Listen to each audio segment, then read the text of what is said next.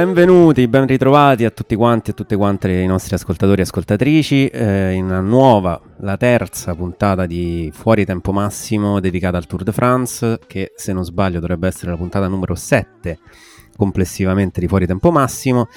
E avete sentito rumori dal Tour de France, rumori registrati in diretta proprio mh, a bordo strada del passaggio del Tour de France lungo le prime rampe del Puy de Dôme una salita che è stata affrontata per la prima volta dopo 35 anni proprio domenica e lì per noi, per voi, per tutti quanti c'era il nostro Gabriele Gianuzzi. Ciao Gabriele. Ciao Umberto, ciao a tutti. È un piacere essere qui di nuovo come sempre su Fuori Tempo Massimo. Questa settimana più fuori tempo massimo del solito.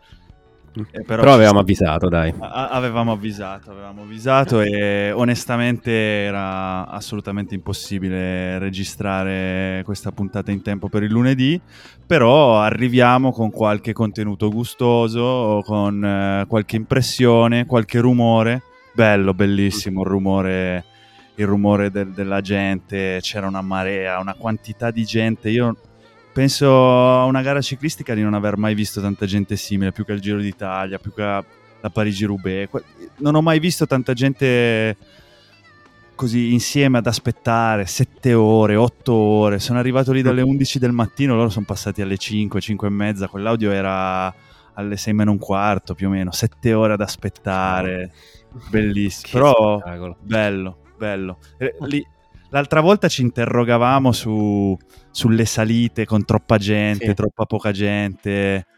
Beh, comunque quando, quando la gente sta lì, cioè la gente è il cuore anche di questo sport. Io poi mi sono rivisto la salita del Puy Dôme senza gente, il silenzio, quel silenzio. È stato anche bello, però mancava qualcosa, mancava le persone. Poi per carità, una storia particolare, ci sta che non ci sia state persone lì. Però forse allora mi viene il dubbio, è necessario andare dove non possono starci le persone, non lo so. Beh, vedo che hai già cambiato idea da una settimana all'altra, proprio è bastata questa esperienza per stravolgere completamente la, quello che mi dicevi la settimana scorsa. Ma, Ma sono sì. contento comunque. Sì, beh, allora io di, diciamo che di base mi aiuta una memoria cortissima e, e poi la, la, coerenza non è mai stata la, la mia virtù principale anzi forse la coerenza non la considero neanche una così grande virtù, quindi... No, diceva, diceva il mio professore di filosofia al liceo una volta, mi disse che come diceva Oscar Wilde la coerenza è la virtù degli imbecilli. Lui mi disse, rivolto, rivolgendosi a me, che gli avevo detto qualcosa sul riguardo alla coerenza, perché credo sul fatto che arrivassi sempre in ritardo e appunto torna sempre questo fuori tempo massimo. E lui mi rispose in questo modo, dicendo, guardi che la coerenza è la virtù degli imbecilli. E lui l'attribuiva a Oscar Wilde questa frase, però non, non lo so. Non so se sia di Oscar Wilde, eh, non ne ho idea, ecco, mi sembra un po' forte. Comunque io l'apprezzo negli altri, la coerenza, perché è qualcosa che non riesco mai ad esercitare. Questa, in questo podcast ci sono stati vari esempi. eh, però, però sì, cioè, allora mi ha emozionato, mi ha emozionato tanto. Sono felice. Bene, guarda, è stato emozionante anche vederlo in televisione perché si percepiva, io non me l'aspettavo di percepirlo. perché comunque ho visto tantissime corse ciclistiche, ho visto, visto, tantissime corse ciclistiche in posti che hanno fatto la storia del ciclismo, in posti anche paesaggisticamente meravigliosi. E quindi non mi aspettavo, cioè, quando si parlava del Puy de Dôme, questa salita mitica che tornava al Tour de France, comunque non mi aspettavo di percepire questa grandezza della salita, cioè questa la bellezza, l'aspetto storico. Non mi aspettavo di percepirlo proprio vedendolo in televisione. Invece devo confessare che, che l'ho sentita, cioè anche guardandolo in televisione, anche, e probabilmente anche lo stacco fra dove era il pubblico e dove non c'era più il pubblico, quello probabilmente ha aiutato a focalizzare la, la, la mia attenzione su sul contesto e su quello che c'era intorno alla gara ciclistica, cioè il Puy de Dôme, cioè quella salita lì, quella salita particolarissima, poi, che, mh, poi riguardando la tappa mi sono reso conto e l'avevi descritta benissimo nell'articolo e anche nell'articolo che è uscito sull'ultimo uomo pochi giorni fa e anche nella puntata scorsa, cioè questa lunga salita, praticamente senza curve, che si attorciglia intorno a sto vulcano dormiente e praticamente è un'unica lunga curva che sale su. E, è, è, stato bello anche, anche dalla televisione, quindi immagino che stare lì in mezzo alla gente fomentatissima e poi ti fomenti a vicenda e quindi diventa una cosa ancora più bella. Sì, sì, è così, è così. Poi in Francia sono veramente i campioni mondiali del picnic. Eh, ci sono, ci, ho visto delle, delle, imprese gigantesche, forse ancora più meravigliose di quelle viste sulla strada da parte dei ciclisti. Cioè, veramente attrezzature. Quella è la parte fondamentale. Attrezzature, attrezzature incredibili, gente ho visto uno striscione, poi magari mettiamo una foto, eh, dei ragazzi hanno fatto uno striscione per Romain Bardet, che logicamente... Mm-hmm. Il beniamino di casa, certo. Esatto, il beniamino di casa. E l'hanno steso un due aste, però fatto con due tronchi, due tronchi di altezza di due metri. lo striscione era tipo, penso, due metri e mezzo di altezza per cinque metri di larghezza. Quando l'hanno tirato su, tutta la gente gli ha detto: No, buh perché non vedevano niente quelli dietro, però loro se ne sono battuti altamente. C'era la gendarmerie che non sapeva se intervenire oppure no. però sì, veramente è stato bello, è stato molto bello. Va bene, è stata bella anche la tappa, ora al di là del, delle nostre esperienze da, da appassionati e da spettatori dal divano io e dalla strada tu. È stata bella anche la tappa perché nonostante sia stata una tappa comunque con una salita unica, unica nel senso proprio che ce n'era una sola fondamentalmente di salita vera, e è stata una tappa che nel finale ha regalato varie emozioni. C'è stato un testa a testa fra Pogacar e Vingegaard, con Pogacar che ha attaccato, poi Vingegaard che non ha risposto subito ed è rimasto sempre lì a 7 secondi, 10 secondi, 8 secondi e via dicendo, poi è arrivato, se non sbaglio, con 7 secondi all'arrivo.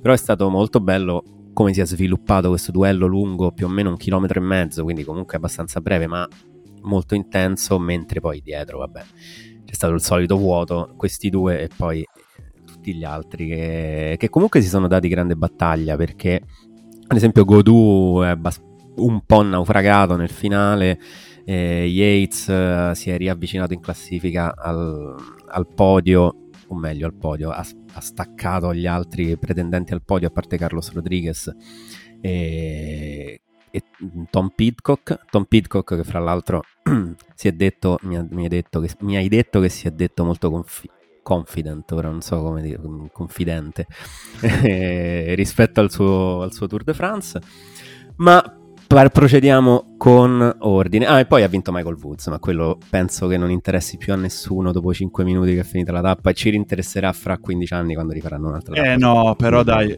quando tutte le volte, l'ho letto da qualche parte, non mi ricordo, mi scuso, eh, tutte le volte che le rampe, le pendenze sono superiori al 10%, Michael Woods timbra. Michael, sì. Woods, Michael, Woods, è veramente fenomenale in questo tipo di arrivi e fa godere. Eh. Allora ora ti, ti flexo questa cosa. Eh, eravamo in macchina che stavamo andando a scegliere i frigoriferi, cioè il frigorifero per la, per la casa, e, con Marta, appunto, la mia compagna, e alla, su Radio 1 verso le 4, quindi mancavano 58 km se non vado errato, e mm, hanno elencato tutte le persone che erano, tutti i ciclisti che erano in fuga. Io mi sono girato verso Marta e ho detto, vince Michael Woods e lei mi ha fatto, ma chi è? è uno canadese che su ste pendenze va forte. Poi vabbè, è partito Jorgensen e ho pure detto, ah, però potrebbe vincere Jorgensen, però quindi è stato più un caso. E poi effettivamente due ore dopo ha vinto effettivamente Michael Woods e ci avevo preso. Ma tanto, però se non è in puntata non vale, esatto, se non è in puntata non vale eh, e, e, come sanno bene gli ascoltatori qua di pronostici ne azzecchiamo molto pochi, ma ne andiamo molto fieri anche, sono sincero, almeno io per la mia parte sì. Beh, comunque ci sei andato molto vicino su Cavendish al, a Bordeaux. Eh, vabbè, eh, però lì, ecco, eh, era scritto nel destino che lui avrebbe dovuto vincere quella tappa. io ero in piedi sul letto eh, dell'albergo perché la mattina siamo, sono andato a fare una passeggiata sul Puy de Dôme e ero in piedi e dicevo sì, ce l'ha, ce l'ha, ce l'ha, poi è comparso Philips e gliel'ha rubata, onestamente ho ho gridato eh, contro Philipsen, eh, cose che non griderò qui in puntata. Eh, però, però ci, cioè, ci, sta che abbia vinto, logicamente non doveva lasciarlo eh, vincere. O forse sì, Beh, cioè, no. io fossi stato Philipsen gliel'avrei lasciata, onestamente. Ma no, ma no. Ma guarda, comunque ragionando poi sul fatto, sul, poi si è ritirato Cavendish per una caduta nel, nell'inizio della tappa successiva e si vocifera che Vinoguro, cioè nel senso Vinoguro non è che si vocifera, l'ha detto che vorrebbe fargli correre il tour l'anno prossimo, quindi prolungando la sua carriera e la sua agonia per un altro anno, per altri 12 mesi. E... Però io riflettevo sul fatto che comunque è quasi più bello così, cioè nel senso, ora lui è in testa a questa classifica insieme a Eddie Merckx a 34 vittorie di tappa. E è bello così, cioè se lui fosse a 35, cioè quindi primo da solo, avrebbe paradossalmente, secondo me, meno, eh, meno impatto questa, questa cosa, meno, mh, avrebbe meno forza dire questa cosa. Cioè, chi è che ha vinto più tappe al Tour de France nella storia? Mark Cavendish 35. Vabbè, chi se ne frega. Invece, se ti dico chi è che ha vinto più tappe al Tour de France, Mark Cavendish e Eddie Merckx con 34. Cioè, inserire Eddie Merckx in una frase secondo me dà importanza nel ciclismo a ciò che si sta dicendo. E, e niente, vabbè, magari lo posso dire a Cavendish che se la fa prendere un po' meno a male, però io la, la vedo così, ecco. Ma io te lo posso anche comprare, però allora se lo battesse acquisirebbe ulteriormente importanza. Sì, però non, non mentre lo dici. Cioè, non nella frase, no? Cioè, chi ha vinto più tappe al tour? Mark Cavendish. Vabbè, chi se ne frega, è un velocista, è ovvio. Mark Cavendish Quindi... davanti a Eddie Merckx. Eh, vabbè, ma già che devi aggiungere Luguz, cioè, davanti sì, a Eddie Merckx. Non lo so, non mi, non mi convince questa cosa. Vabbè, sì, comunque. Dai. Riavvolgiamo comunque tutto il nastro per uh, capire come si è arrivati. A... Oh, sì, ci stavamo perdendo in chiacchiere, bravo. Esatto. Allora, quindi le tappe dei velocisti, dominio assoluto di Jasper Philipsen, che tra l'altro nell'ultimo podcast tu dicevi Jasper, Jasper o Jasper. Nel, eh, in, Francia, in Francia è Jasper. Jasper certo. de Master, Jasper uh, Disaster, Jasper de Master, è, è stato molto divertente. Jasper, Jasper. Eh, è stato molto divertente. Era una cazzata questa. E, è stato molto divertente. E ci sono stati i Pirenei uh, dopo le prime due vittorie di Philipsen. C'è, è arrivata a Bordeaux dove Cavendish ci ha provato ma Philipsen l'ha grigliato c'è stata la tappa che non si sapeva se sarebbe arrivata allo sprint oppure no di Limoges, eh, dove comunque è arrivato uno sprint eh, diverso dal solito e ha vinto un signor corridore del nome di Mats Pedersen, che quando lo sprint si fa duro lui c'è sempre. E, e poi c'è stato il Puy de Dôme. Io non so tu da dove vuoi partire, ma ti lascerei la parola forse sui Pirenei. Az così subito di botto, va bene. E... Se, se, vuoi parlare degli sprint, però diciamo che sono stati piuttosto senza storia. Sì, guarda, sugli sprint possiamo giusto dire uh, due cose. La prima è che uh, Jasper Philipsen si è confermato, diciamo, quello che ci aspettavamo, cioè il velocista più forte al mondo attualmente. E la cosa però da dire è che è stato aiutato in questo da un Mathieu Van Der Poel informato deluxe, cioè che ha fatto da apripista in maniera fenomenale. In tutte le vittorie di Philipsen c'è lo zampino di Mathieu Van Der Poel che prima lo prende dalla pancia del gruppo, lo tira su, lo lancia ai 100 metri. Insomma, l'ha, l'ha aiutato in qualsiasi mm, modo vi possa venire in mente. L'ha messo sempre, sempre, sempre, sempre nelle migliori condizioni per vincere. Quindi questa è una, è una, cosa importante perché noi appunto ci chiedevamo nella puntata scorsa, cioè o meglio davamo per certo nella puntata scorsa che Matteo Van Der Poel sarebbe stato un fattore e così è stato. Pensavamo che sarebbe stato un fattore l'esperienza della Quick Step nell'aiutare Fabio Jacobsen, Fabio Jacobsen che invece è sparito nel nulla del, nei meandri del, di questo Tour de France, ha fatto se non sbaglio una sola top 10 in tutte queste volate Insomma, sì, perché poi anche, piuttosto ha, anonimo. ha anche preso una brutta botta nello sprint eh, che arrivava nel circuito di Nogaro e sì. quindi da lì è stato un Tour de France eh, in salita doppia mm. rispetto agli altri. Sì, speriamo si possa riprendere, però ecco, certo il tour è tosto. Fabio Jacobsen, Fabio Jacobsen, che tra l'altro ha annunciato oggi, ieri scusa, ha annunciato domenica in un'intervista a un quotidiano olandese NOS che eh, sarà il suo ultimo anno in Quickstep. Eh, una, bella, una bella sorpresa cioè, sorpresa, si, si vociferava, eh, letto, sì. si, si, vociferava, però onestamente è una bella botta.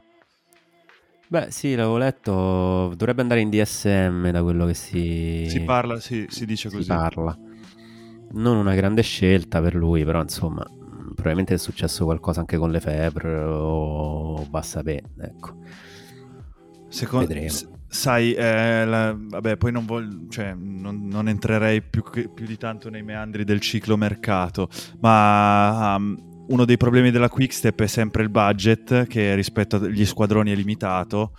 Hanno Remco e Venepool che chiede sempre di più, le altre squadre gli offrono sempre di più, ci sta che debbano fare spazio per dare magari un aumento a Remco e allo stesso tempo creargli una squadra intorno che possa aiutarlo nel migliore dei modi a raggiungere l'obiettivo di vincere certo. più grandi giri possibili. Sì, sì, sì, no, ma son, su questo effettivamente sono d'accordo, nel senso che sono una squadra che ormai si sta votando alle grandi corse a tappe, hanno già Tim Merlier, insomma, hanno uomini che volendo possono sopperire, devono costruire una squadra per Evenepoel, per supportarlo nelle sue campagne nei grandi giri archiviato il discorso velocisti, almeno per il momento, anche perché nella prossima settimana di tappe per velocisti ce ne dovrebbe essere una, forse due, se se la giocano bene. E possiamo passare alla tua alla domanda che mi avevi fatto inizialmente, prima che io svicolassi a Pirenei, Pirenei. Pirenei. Pirenei.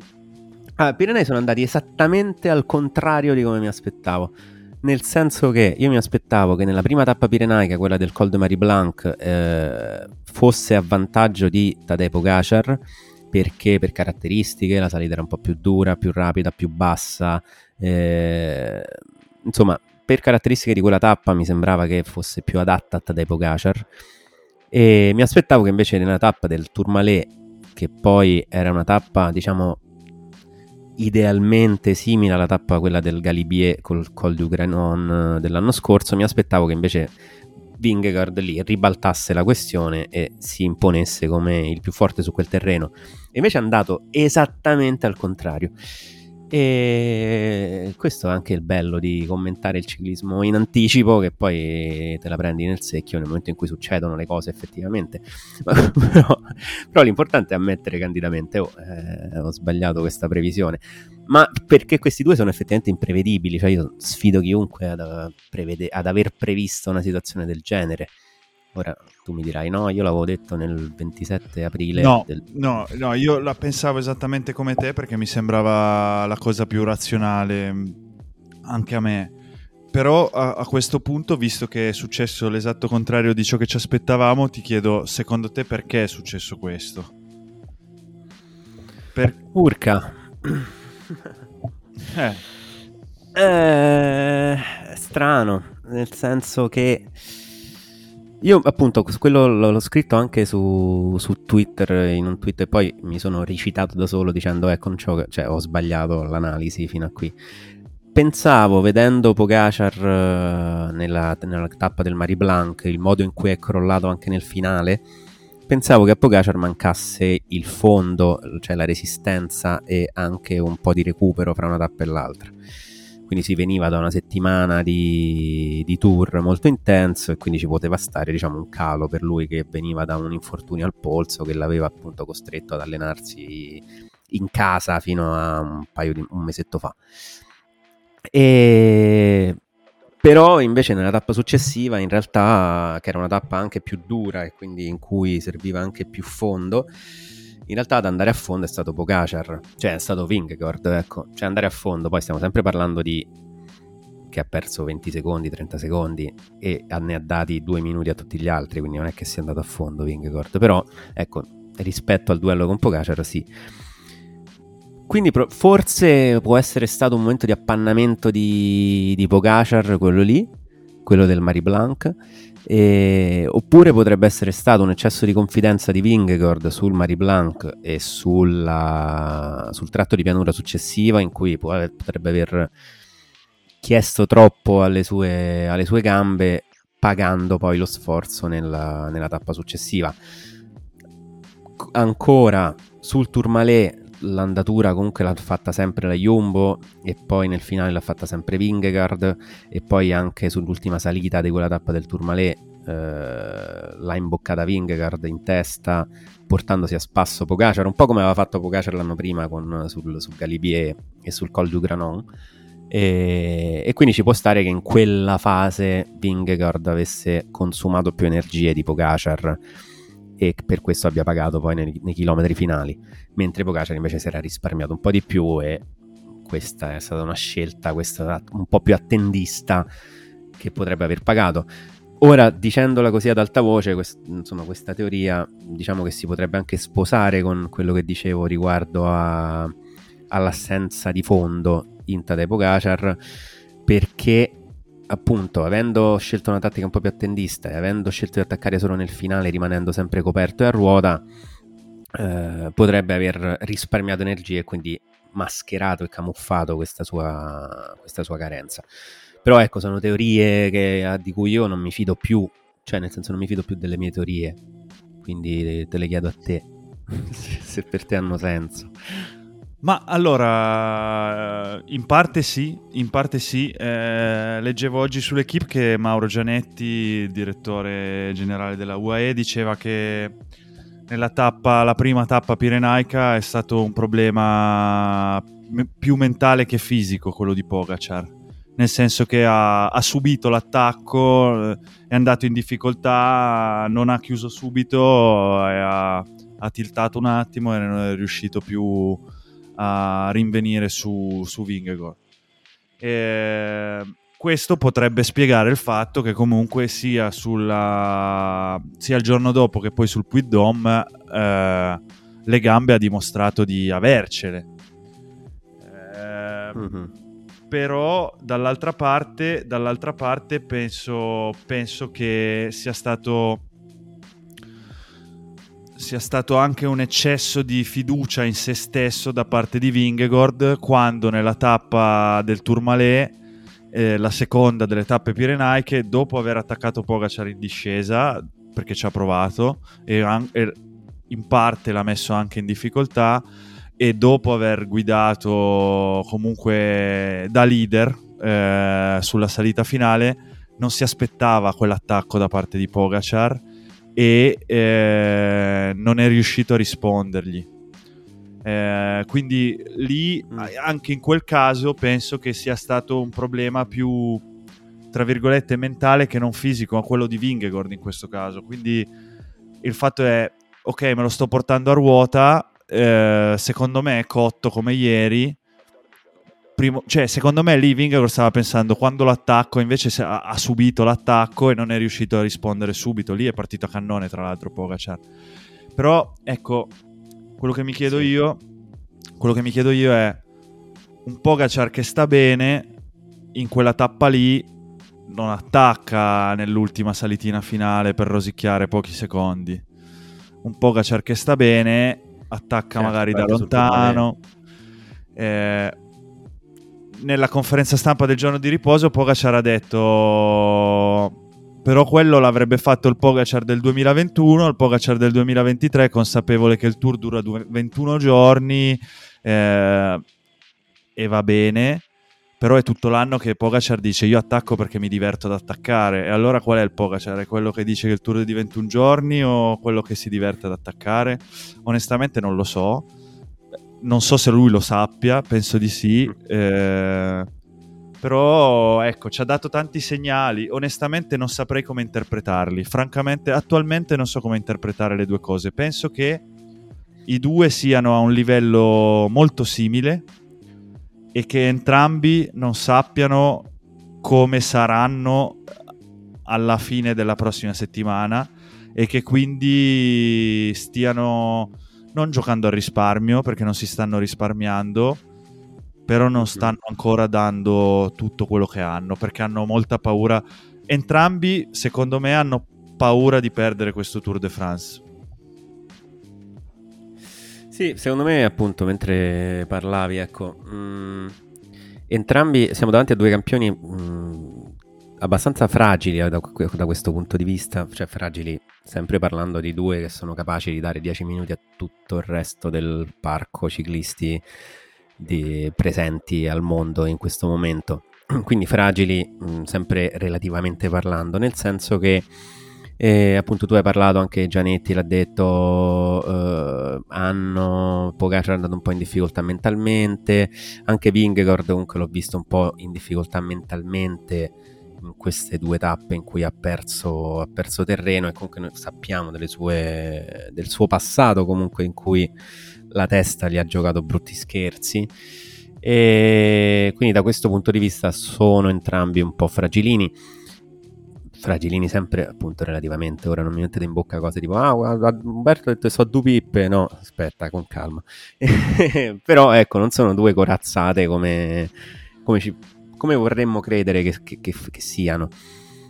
E, e, poi sì, non sanno probabilmente cosa aspettarsi e quindi giocano un po' a risparmio, ma ci starebbe tutto, anche perché la settimana prossima hanno quelle tre tappe, 13, 14 e 15, tre tappe di montagna una in fila all'altra e sarà molto, saranno preziose tutte le energie, sarà molto difficile uh, resistere e arrivare vivi in fondo, ecco, al prossimo giorno di riposo. Assolutamente sì, assolutamente sì. A questo punto eh, io però ti chiedo, secondo te, secondo te per il terzo posto, cioè, allora, secondo te c'è, c'è vita oltre a Pogacar e Vingegaard per questo no. tour? No. No. No, cioè nel senso che non, nessuno li può impensierire, però però la sfida per il terzo posto è molto bella e avvincente. Ora non so, non so cosa, ne pensi, cosa ne pensi tu o dove stavi andando a parare. No, esatto. No, io, eh, io, io, volevo chiedertelo perché io non, non, non sono ancora del tutto convinto. Io ho iniziato dicendo la prima puntata di Fuori Tempo Massimo su questo tour dicendo che secondo me non lo vinceva né l'uno né l'altro. Ho cambiato sì. leggermente idea, ho cambiato leggermente idea sempre per la storia di prima, bla bla bla eh, però non sono ancora del tutto convinto che lo vincano loro due perché dietro c'hanno gente che vuole vincere. Non so se, se, se possano riuscirci, però eh, non, vorrei, non, vorrei, che i due, al, andando allo scontro frontale, così, da subito, rischino di sottovalutare degli avversari come per esempio l'hanno fatto con Jay Hindley nella prima tappa pirenaica. Non lo so. Sì e no, nel senso che però uh, questo giochino lo potrebbero, lo potrebbero fare gli Ineos con Tom Pitcock e Carlos Rodriguez e non penso che lo possano fare altri, nel senso che non penso che altri abbiano i, la tranquillità per farlo, nel senso, mi spiego. E se oggi Jay Hindley prova a fare, che poi ho scoperto si dice Jai, però vabbè, Jay Hindley sì, eh, sì, prova, a fare, prova, a fare, quello che, che ha fatto nella, nella, tappa in cui ha preso la maglia gialla, non glielo fanno fare perché è Jai Hindley ed è terzo in classifica. Se ci prova Simon Yates, non glielo fanno fare perché è Simon Yates, con tutte le battute del caso che si possono fare. Stiamo comunque parlando di Simon Yates. E se, se, ci prova David Godou, David Godou non ci prova perché non, non ci ha mai provato non vedo perché dovrebbe cominciare proprio perché adesso. e, e, quindi rimangono appunto Tom Pidcock e Carlos Rodriguez che hanno due vantaggi. Il primo è quello di essere in due, quindi po- la squadra può decidere di rischiarne uno perché se salta, se va male, se succede qualunque cosa ne hai un altro. Ora, capisco che è un discorso che per loro due potrebbe essere tipo roulette russa, però comunque nell'ottica di un obiettivo di squadra è un, è un fattore comunque quello di avere due uomini in classifica.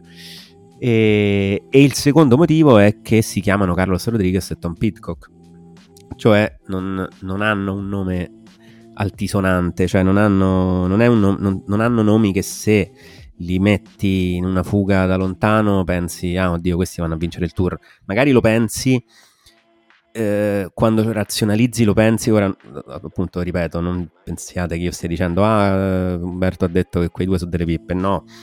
Però, però hanno un nome meno, pe- meno, pesante rispetto a Simon Yates, rispetto a anche Jai Hindley. Jai Hindley non ce l'aveva un nome pesante, ma se l'è fatto perché comunque è terzo e quindi già il fatto che sei terzo la gente tira sulle antenne, cioè la gente, i tuoi avversari tirano sulle antenne. E invece un Carlos Rodriguez dici, vabbè, il giovane spagnolo, tanto sa- rimarrà giovane in, eterno, probabilmente eh, lui nella, nella nostra mente. E, e, quindi dici, vabbè, sta a 4,20, è quarto, non è manco sul podio, vabbè, glieli lascio questi due minuti, vediamo che succede.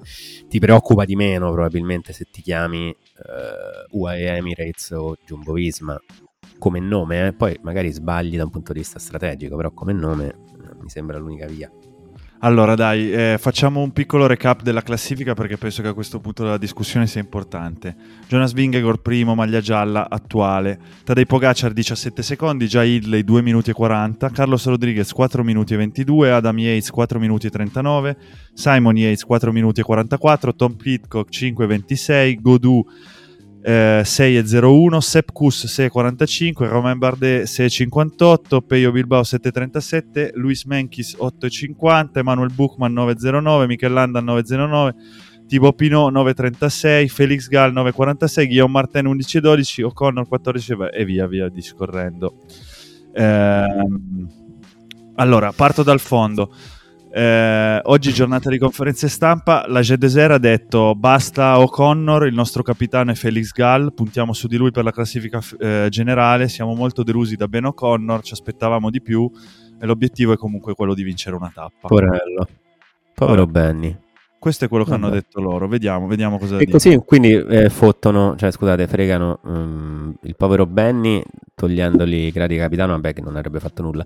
Però eh, tolgono anche le speranze di Felix Gallo di prendersi la maglia Pua, diciamo. Però ha detto che loro si aspettano che ritorni verso la top 10 attraverso le fughe.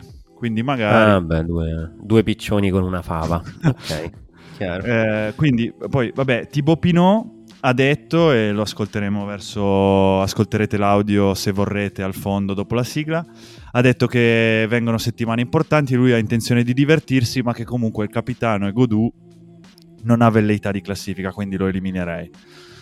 Michelanda... Godù, mi piaci tu. Scusate, era, questa era un'altra cagata. Mich- Michelanda, non, non colgo, uh, Michelanda e, e Peio Bilbao eh, sono il fantasma di, di loro stessi. Eh, potrebbero guadagnare sicuramente, guadagneranno qualche posizione, però non sembrano nelle opzioni eh, di poter eh, no. lottare per... Menkis è sempre lì e sarà sempre di più lì eh, con gli altri, ma più di una top 10 non penso che possa aspirare. No. R- Romain Bardet, eh, anche lui lo ascolterete è sempre più disilluso, ne abbiamo parlato, anche ieri gli hanno chiesto quali sono le tue emozioni, abbiamo visto tuo figlio anche in bici sulle rampe del Puy Dôme, eh, hai rivisto la tua famiglia, lì di fianco a lui c'era suo padre e sua madre, lui ha detto sì sì è bellissimo essere a casa, è bellissimo soprattutto per riprendere le energie perché tutte le volte che sono... Eh, sono in strada e vedo quegli altri andare così forte, io sto facendo i numeri più alti della mia vita, eppure quindi ecco, la, la presa di coscienza eh. di uh, Romain Bardet era, era, un po' affranto, sinceramente. Mi è dispiaciuto vederlo così. Ma sì, perché alla fine è un bravo ragazzo, si impegna, ma secondo me è anche forte. Però prend- cioè, ha preso talmente tanti schiaffi nella sua vita, soprattutto, odio soprattutto recentemente, non che prima non abbia preso tanti schiaffi, diciamo, l'ha sempre presi, è una carriera che prende schiaffi e e ci sta che a un certo punto uno dica oh basta non ce la faccio più e quindi poi rimane Sepp Kuss che comunque può essere un'arma da sganciare ma non penso. Per come sta correndo la, no. la Jumbo fa, farebbe bene a stare il più vicino possibile a Vingegaard.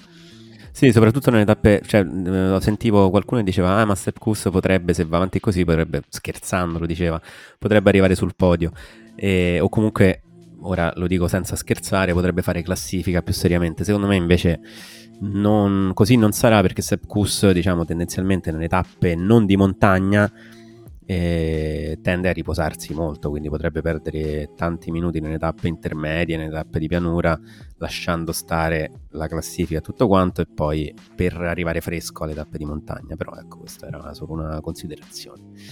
Prego. Ci sta. No, no, no, ci sta. Eh, David Godou ha dichiarato all'equipe che lui invece sì che ci crede, continua a fare la classifica generale, non, mo- non, molla niente. Ha detto che le sue sensazioni sono buone.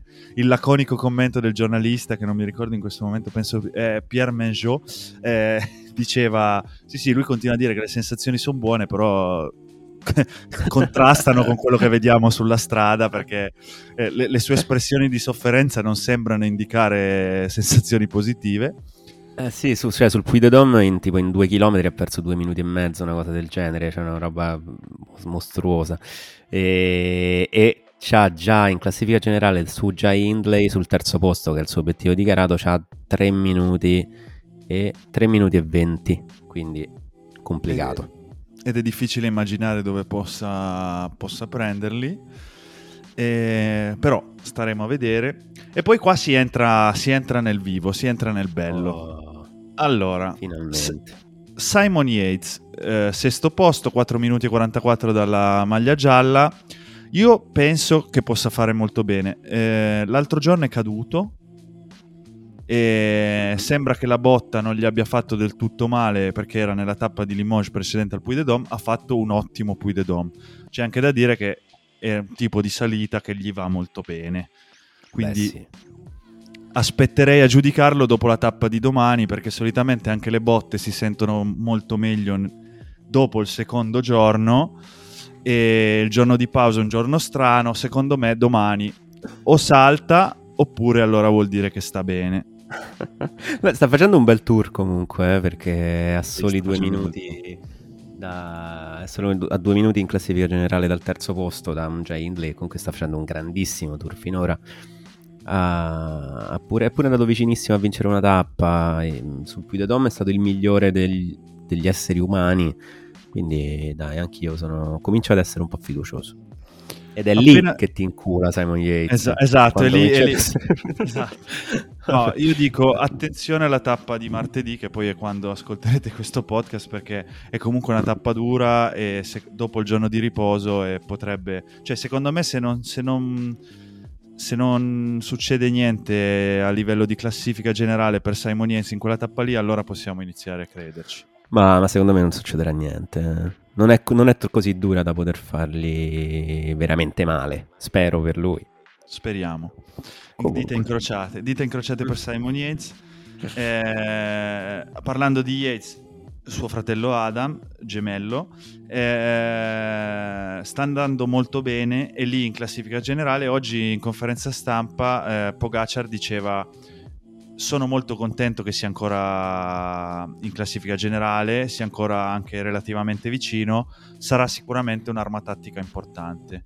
E qui, beh, qui c'è qualcosa che io non mi aspettavo, nel senso che la UAE lo sgancia, e potrebbe, però... Ma, uh, però dove Eh, boh, cioè, di- dipende. Se la fuga... Sì, no, nel senso potrebbero usarlo bene. Boh. Eh, costringi gli avversari a lavorare forte.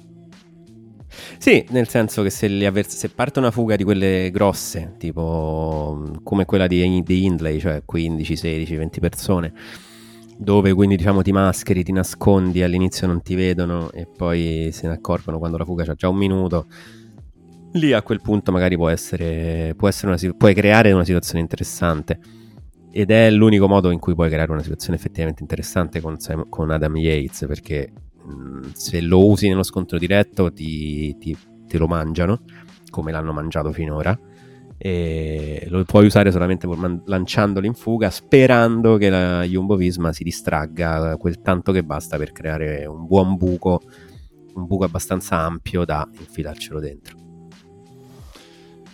eh, sì, sono in parte d'accordo. Vabbè, la prima tappa contava, cioè contava, ma era diverso.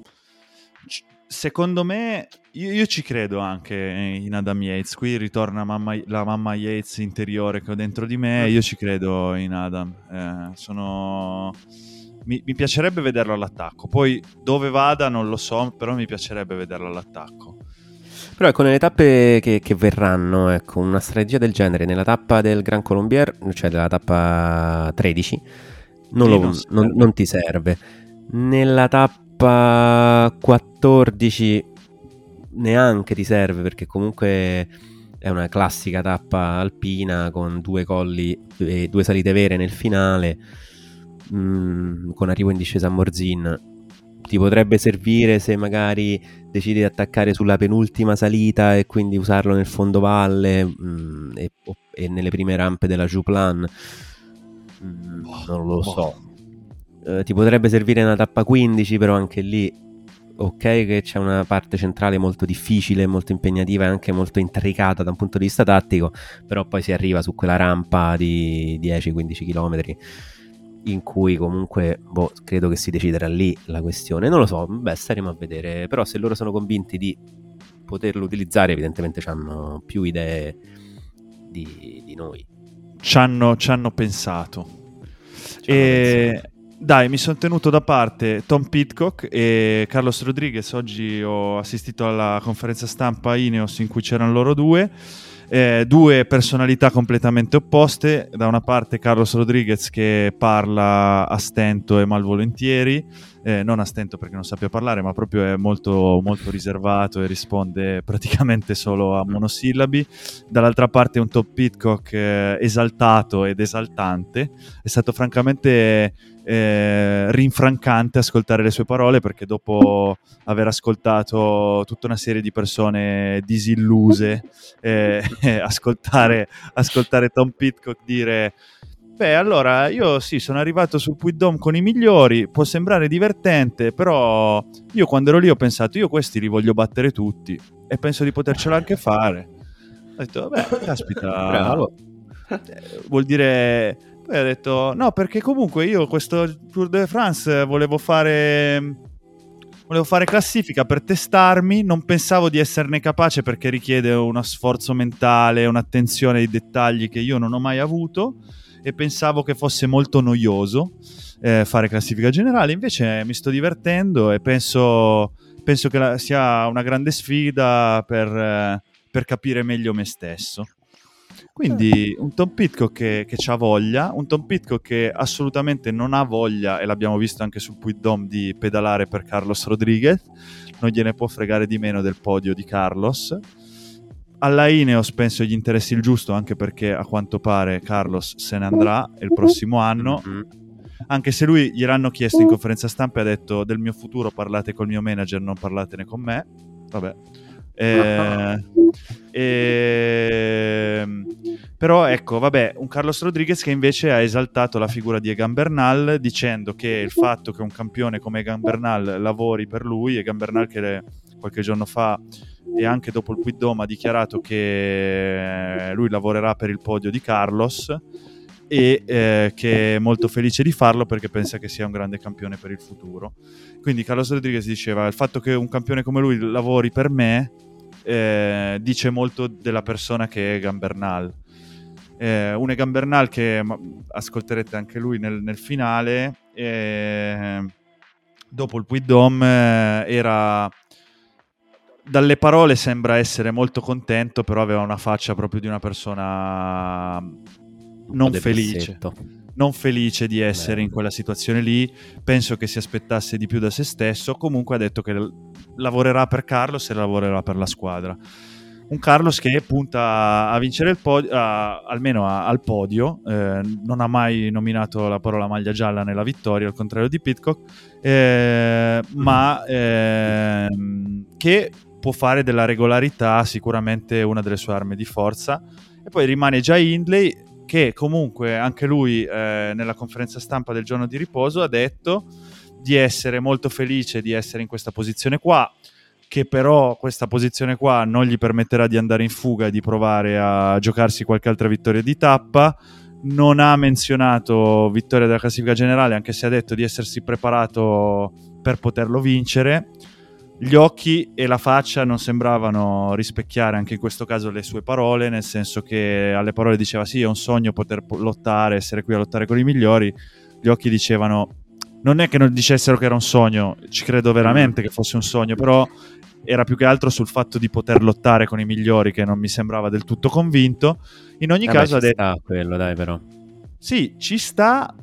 Allora, sono... Co- sì, ci sta, sì. però apprezzo molto di più un Tom Pitcock che dice io questi li voglio battere. Cioè, se tu non ti poni mai mentalmente l'obiettivo di volerli battere, non Sono vedo d'accordo. come tu possa riuscire a farlo. Sono d'accordo, se... però, eh, però, però Pitcock c'ha anche un passato di eh, ciclista vincente, cioè non passato, anche un presente da ciclista vincente, nel senso lui va in mountain bike ed è il nuovo fenomeno generazionale della mountain bike.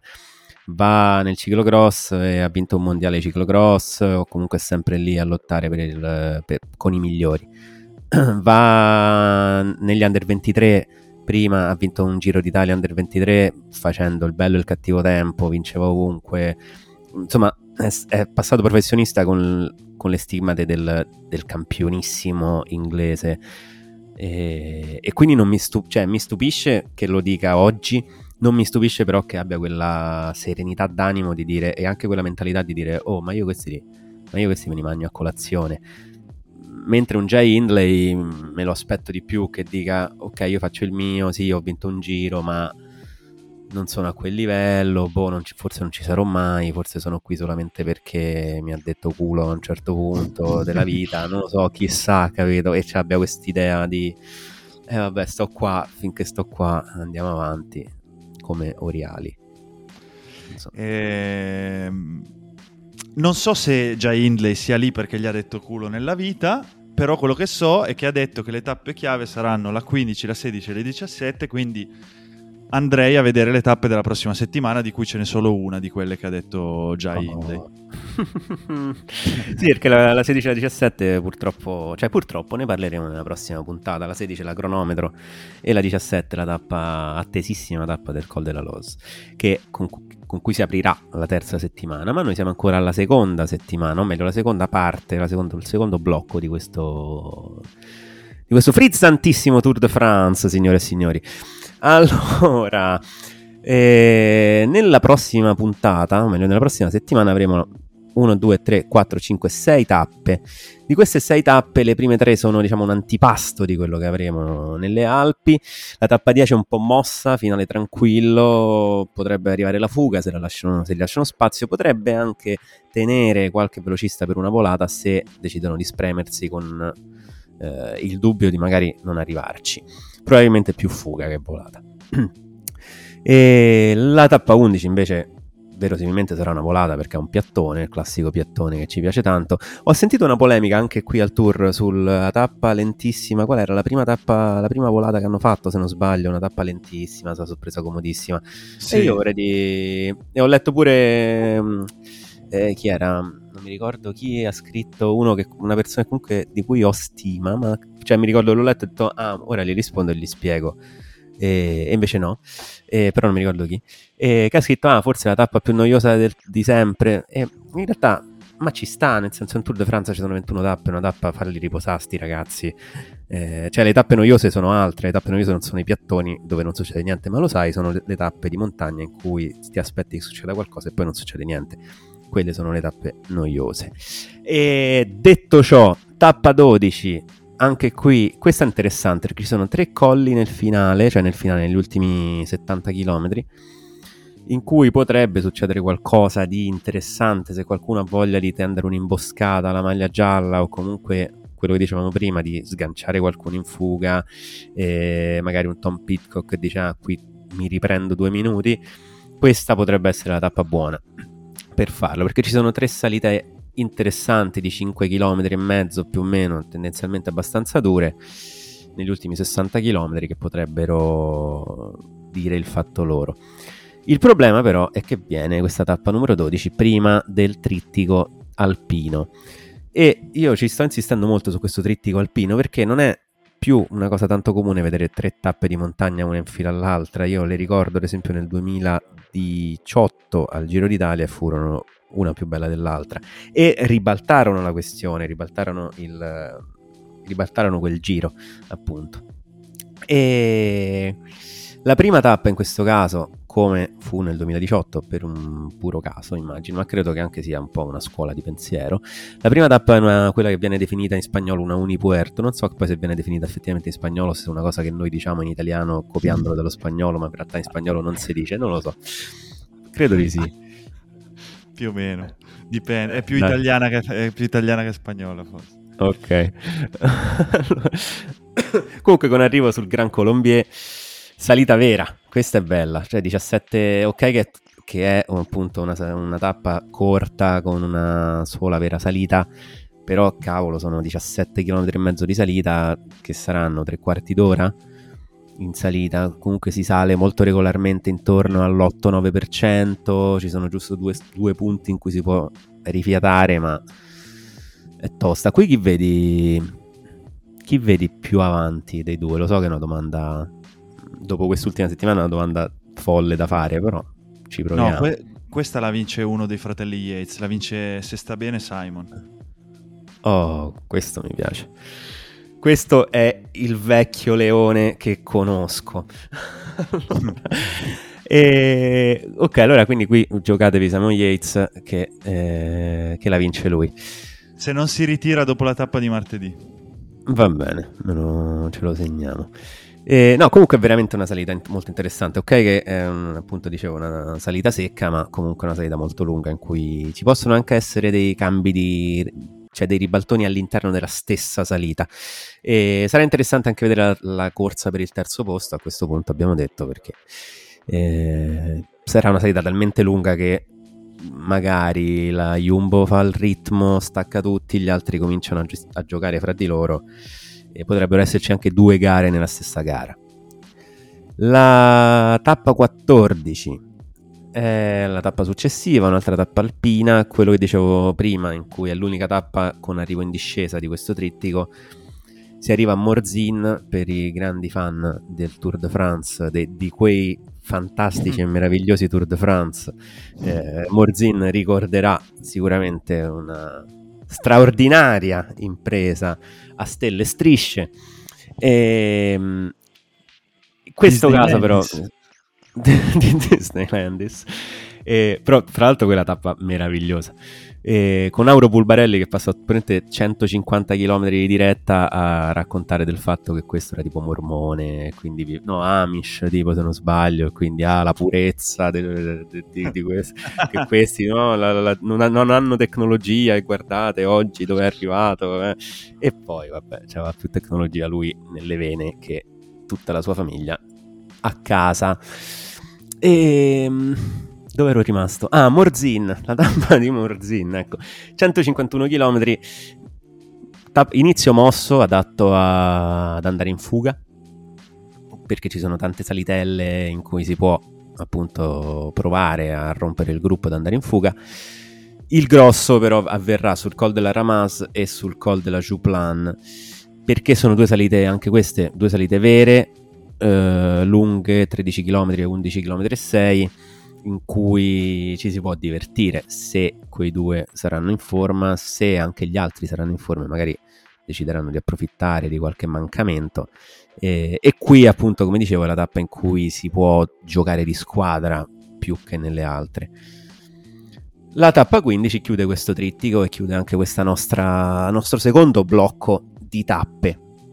Questa è la tappa più strana, so sincero, una delle tappe più strane che, che mi sia capitato di vedere negli ultimi anni, perché si parte tranquilli, poi ci sono un po' di salite all'inizio, poi c'è subito un prima categoria dopo 80 km che comunque è una salita vera, e poi si va un po' più tranquilli nel fondovalle e poi negli ultimi 60 km c'è il panico, cioè c'è il col della Croix Free, 11 km al 7% medio, poi c'è subito il col della Ravi, poi si scende giù verso anche lì verso, una, verso Mejev e ci sono ora vi dico quanti da 144 a 160 a 156 diciamo 12 km di falso poi si scende giù in picchiata fino a Domancy e poi si inizia con questa salita pazzesca, cioè ci sono i primi chilometri di questa salita che inizia ai meno 12, meno 13.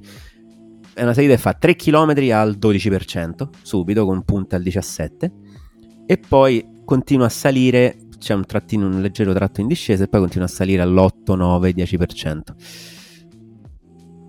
Tappa strana che non, non, so come la interpreteranno i ciclisti. Ecco, questa è la classica tappa in cui dice eh, la corsa la fanno i corridori perché eh, veramente dipenderà tantissimo da come la interpreteranno loro, se decideranno di attendere le rampe durissime di Saint-Gervais-Mont Blanc, che poi in realtà è la Côte de Samerand. Eh, se decideranno di attendere quelle rampe durissime, oppure proveranno a fare qualcosa prima, magari a giocare tatticamente nel, nel falso piano di 12 km di cui parlavamo prima.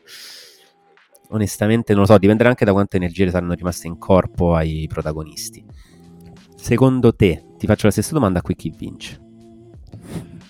Urca, eh, io mi ero preparato su quella del sabato. No, allora qui eh, vince vince Vingegord.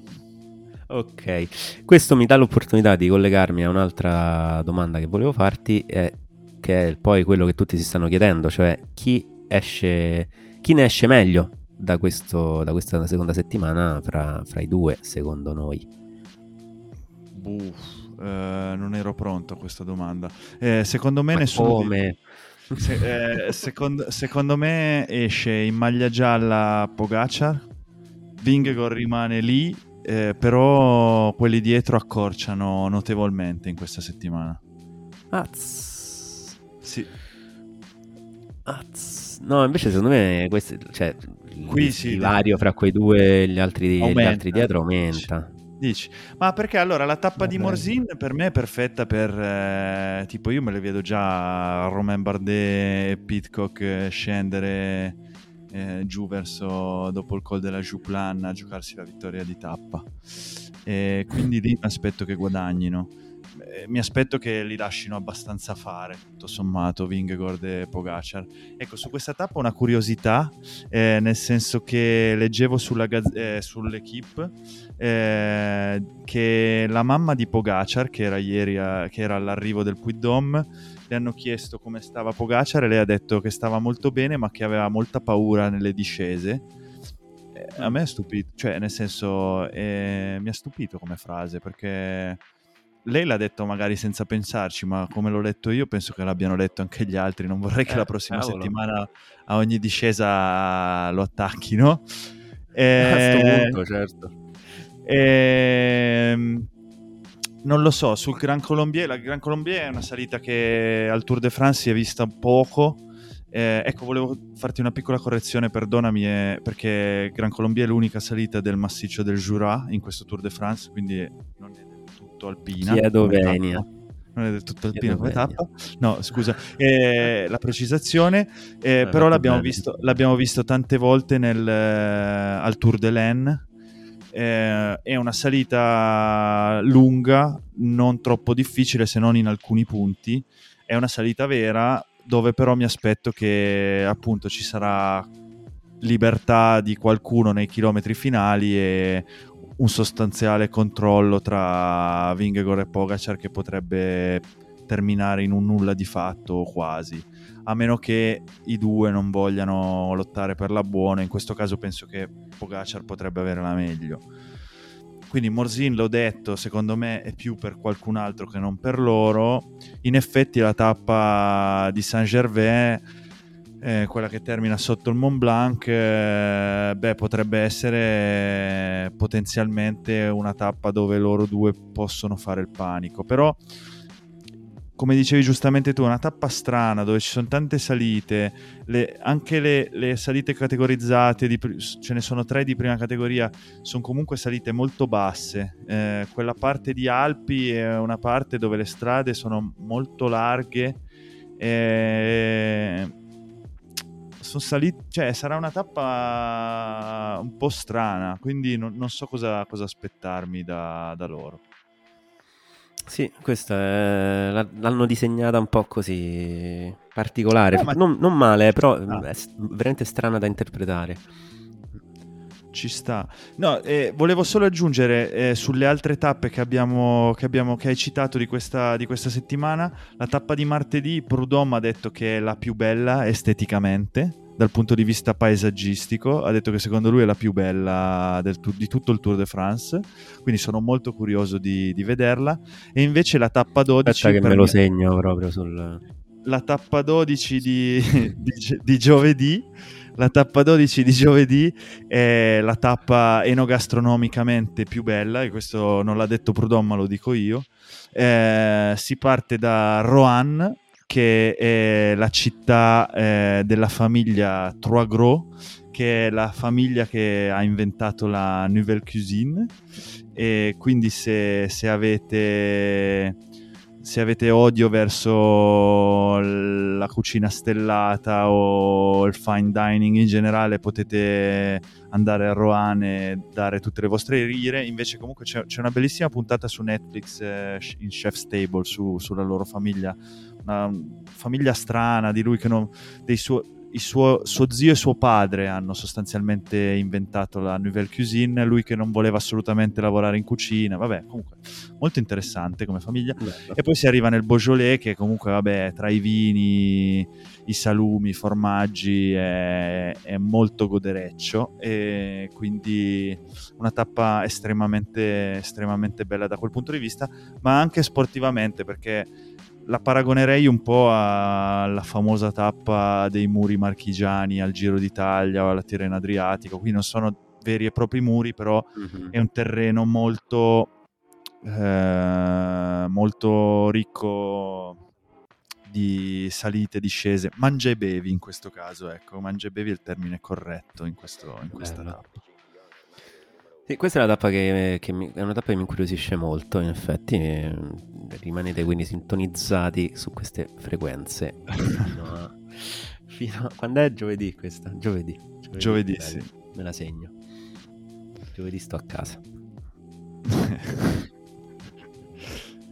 e invece secondo te, invece secondo te tu hai detto che questa, questa, settimana è quella che segna la fine definitiva di ogni speranza, ogni velleità di classifica per, eh, dal terzo classificato in poi, quindi da già Hindley agli altri. Beh, allora facciamo, ti chiedo, ti chiedo un pronostico secco. Mm. Dove rientra in classifica generale Felix Gall, nuovo capitano della Jeu Desert La Mondiale, visto che si arriva verso la zona alpina, quindi la casa della squadra. Cioè, dici dove rientra nel senso in quale tappa o in che posizione? No, in quale tappa? In quale tappa? Qual è la tappa, tappa? Dove, dove, può puntare a rientrare in classifica? Eh, ti direi più la, la, 14 che... Cioè nella 13 no, nella 13 me ne starei buono buono. Farei, proverei ad andare in fuga nella 14 e la 15. Entrambe? Beh, Beh sì, cioè, se vuoi, se puoi, veramente recuperare quei 5-6 minuti, ne devi recuperare 3 di qua, 3 di là. Uh, a meno che non, nella prima tappa non parte la fuga bidone e ne prendi 7 tutti insieme, se no, uh, se no sì, ti devi inventare, devi farti lo sforzo quei due giorni di provare ad andare in fuga sempre. E invece, e invece, un ultimo, e poi chiudiamo, la tappa di Moulin, eh, chi vince allo sprint? Se sarà sprint. Eh... No, no, sarà sprint, sarà sprint. Sarà sprint e... Allora, non c'è più Cavendish. Eh, Jacobsen si deve ancora riprendere. Eh, io vado sul facile e ti dico che la, la vince di nuovo Philipsen. Beh, ti dirò. Potrebbe. Ci potrebbe. sta. Girmai, facile, Girmai, come facile. Girmai come l'hai Girmai visto? l'ho visto bene. Girmai l'ho visto bene, si muove un po' male, nel senso che ogni tanto prende qualche spallata di troppo e sceglie male i tempi di uscita. Eh, però sta sempre lì e quindi, quindi, sta bene, cioè la gamba c'è.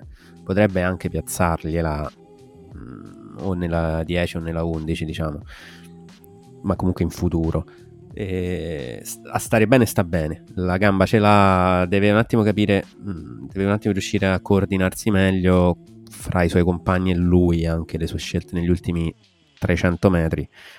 E, e poi c'è, cioè è lì, mm, non gli manca niente. Sono, sono, abbastanza d'accordo con te. Dai, io invece ci provo, provo, a farti il filotto, tanto ormai abbiamo perso qualsiasi dignità dal punto di vista dei pronostici. Dico che martedì vince Remy Cavagna, mercoledì vince eh, Brian Cocard, giovedì vince Girmay, venerdì vince Simon Yates, sabato vince Tom Pitcock e domenica vince eh, avevo detto Vingegaard, però a questo punto dico Pogacar, non so perché. Ah. Ho cambiato idea di nuovo. Va bene, va bene, mi, piace. Allora, eh, prima di chiudere volevo, volevo, proporti una piccola sfida. Allora, eh, no, una sfida, un piccolo quiz, nel senso che qualche giorno fa parlando su Twitter è uscito fuori, cioè una persona mi ha detto, vabbè ma la Vuelta, cioè, l'hanno vinta pure Fabio Aru e Simon Yates e, e quindi ho pensato a quanta monnezza abbiamo visto nel, nei vari Tour de France, quelli della gioia di vivere. E, e, quindi volevo sapere se ti ricordi il podio del Tour de France 2008 prima che la questura ci mettesse mano. Assolutamente no. Assoluta... Ah no, vabbè, allora aspetta, aspetta, eh. Eh, ti dico questa. Il Tour de France 2008, se non sbaglio, ci sono state due tappe in Italia, che sono arrivate in Italia. Eh, una hanno fatto il Colle dell'Agnello, l'altra il Colle della Lombarda. E io ero in strada a vederlo perché sono passati da De Monte, un paesino lì in Vallestura, dove ho passato gran parte della, della mia infanzia d'estate dai miei nonni. E, e, e allora potrebbe essere, direi, vabbè, Armstrong eh, al secondo posto aveva fatto un bel tour Cunego che era maglia bianca, è stato a lungo maglia bianca ma non era sicuramente sul podio e quindi no, non ne ho la più pallida idea. Nel 2008, beh, 2008 de... eh, sto parlando. Uno dei fratelli Schleck, no. No, Troppo dai. Presto. Allora, te, te, te, no, te lo no, dico. No, Vabbè, intanto il vincitore te lo ricordi? Il vincitore te lo ricordi? Vabbè, Armstrong, no? No, 2008. Oh cazzo. Aspetta. 2008. Ho perso... Dai. Sastre. Carlos Sastre, secondo Cadel Evans, terzo il grande, unico Bernie Cole. Eh, fra l'altro mi hai ricordato che in quell'edizione lì si arrivava in una tappa a Prato Nevoso eh, che me la ricordo per due motivi. Il primo è che Denis Menchov cadde in salita e il secondo è che eh, se non sbaglio, in quella tappa lì eh, il CONI fece de- dei prelievi a Valverde perché, mm, eh, perché, aveva giurisdizione a quel punto essendo arrivati in Italia e da lì lo incastrarono per, per l'Operazione Puerto. Credo fosse proprio Prato Nevoso 2008. Perché Valverde non, pote- cioè, non veniva mai a correre in Italia proprio perché le sacche di sangue ce l'aveva, di Valve Piti ce, l'avevano, ce l'aveva il CONI e il CONI cercava da anni di fargli un prelievo per dimostrare che quelle sacche erano effettivamente sue e durante quel tour, tac, gli fecero la sorpresina. Tant'è che, se non sbaglio, per un anno eh, Valverde fu squalificato solamente nel territorio italiano, credo, de, de, se non ricordo male, e poi venne estesa questa squalifica.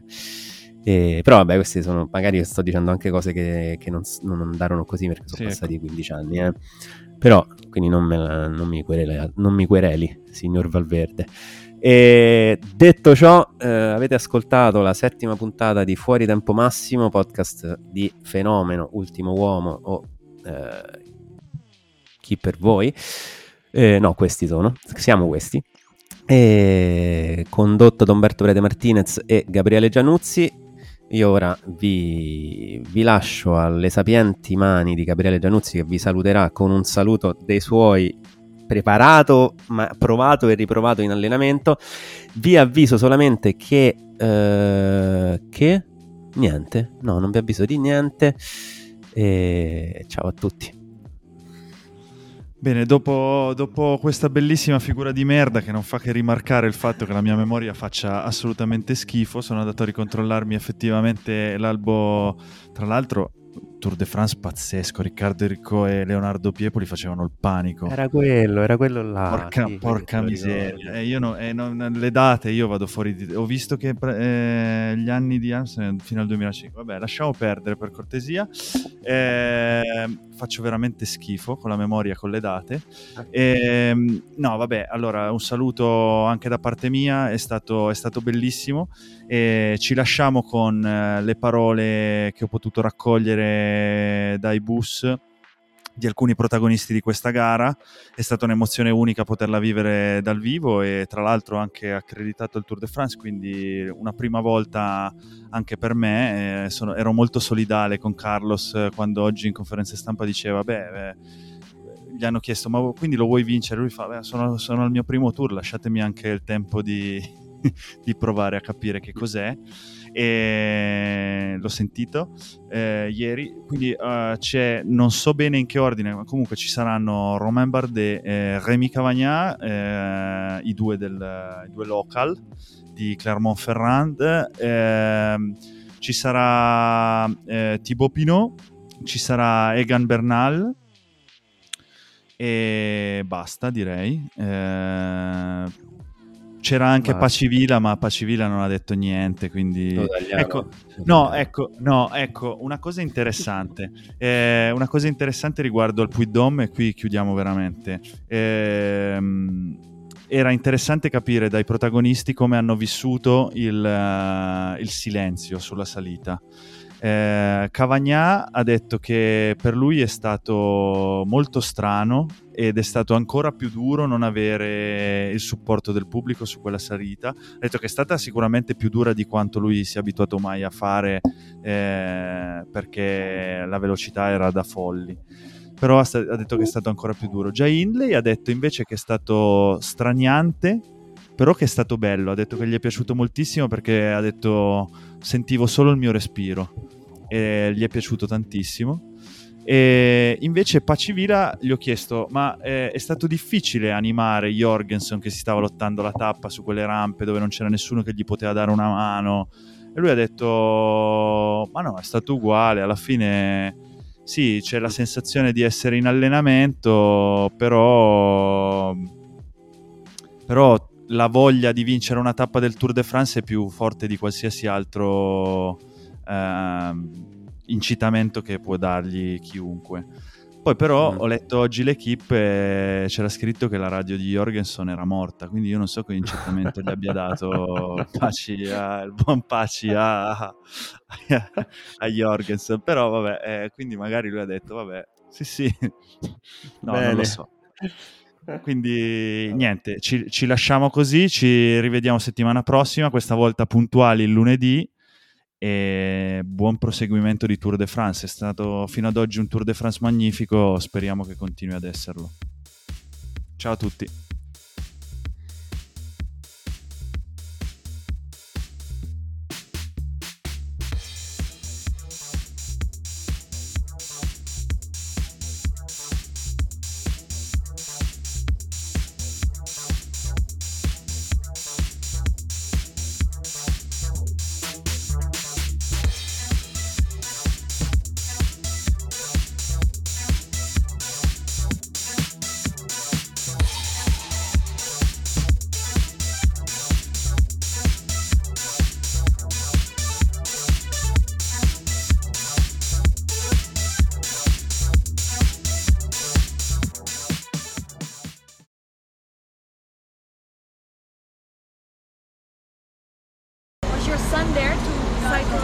He's a bit further down. Yeah, I'm going to meet, to meet them. In what way does it give you inspiration when, while you were climbing it?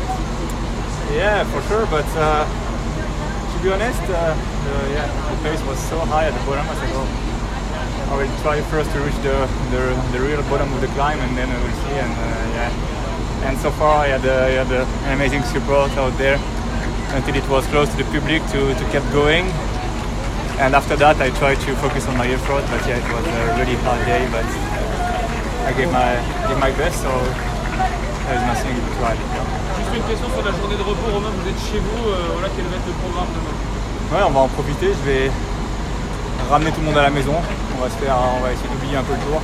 Enfin non on peut l'oublier parce que c'est super moment. Ouais, même si c'est une c'est pas une bonne performance pour moi aujourd'hui, euh, j'ai quand même beaucoup apprécié le. Voilà, c'est unique d'être sur euh, mes routes et comme je dis, il n'y a rien à regretter, j'étais loin du niveau des meilleurs, il faut l'accepter, c'est comme ça. Il euh, n'y a pas d'excuses. Euh, c'est monté, monté trop vite pour moi aujourd'hui. Euh, donc je suis quand même déterminé à, bien en profiter et repartir sur de bonnes bases mardi matin. Depuis, depuis, je crois, depuis 2010 où il y a eu autant d'écart de- sur les 9 premiers jours. Donc oui, c'est c'est une semaine qui est fatigante. La deuxième s'annonce encore au- aussi dure. Donc euh, ouais, je pense que ça va être un Tour de France difficile. Et tous les jours, je pense qu'il y aura, il y aura un leader qui va disparaître du classement. Donc euh, voilà, il faut, il faut être patient aussi. C'est une, course de, une course de 3 semaines et, euh, et ça joue aussi dans la troisième semaine. Merci pero